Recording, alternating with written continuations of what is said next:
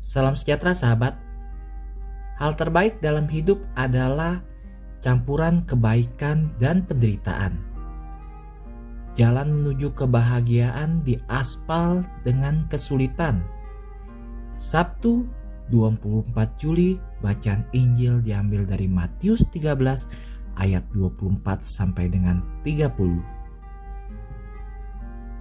Hal kerajaan sorga itu seumpama orang yang menabur benih yang baik di ladangnya. Tetapi pada waktu semua orang tidur, datanglah musuhnya menaburkan benih lalang di antara gandum itu lalu pergi. Ketika gandum itu tumbuh dan mulai berbulir, nampak juga lalang itu. Maka datanglah hamba-hamba tuan ladang itu kepadanya dan berkata, "Tuan, Bukankah benih baik yang Tuhan taburkan di ladang Tuhan? Dari manakah lalang itu? Jawab Tuhan itu, seorang musuh telah melakukannya. Lalu berkatalah hamba-hamba itu kepadanya, "Jadi, maukah Tuhan supaya kami pergi mencabut lalang itu?" Tetapi ia berkata, "Jangan, sebab Mungkin gandum itu ikut tercabut pada waktu kamu mencabut lalang itu. Biarkanlah kedua itu tumbuh bersama sampai waktu menuai. Sahabat, mengapa ada begitu banyak kejahatan di dunia? Yesus menjawabnya, musuh yang melakukan ini. Lalu mengapa Tuhan tidak memusnahkannya. Dikatakan bahwa sejak orang tua pertama kita melakukan dosa, kebaikan dan kejahatan tumbuh bersama.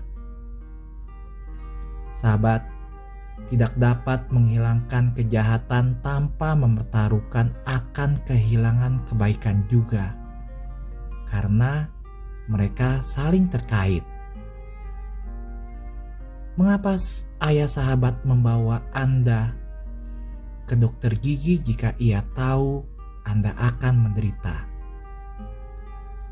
Karena hasilnya akan menjadi perbaikan pada gigi sahabat. Mengapa Tuhan membiarkan kita menderita?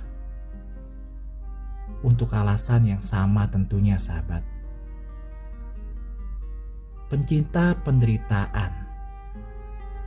Orang tua menderita untuk anak-anaknya, pasangan untuk kekasihnya, dan teman-teman untuk teman yang mereka cintai.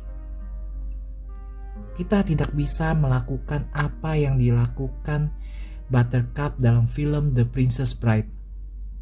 Dia memilih untuk tidak mencintai sehingga dia tidak pernah menderita lagi. Kalau cinta itu ada, maka pasti ada tanda-tandanya. Cinta mampu membuat apa yang pahit terasa manis, sahabat. Kalau kita tidak merasa tanda-tanda itu, maka artinya cinta itu belum ada.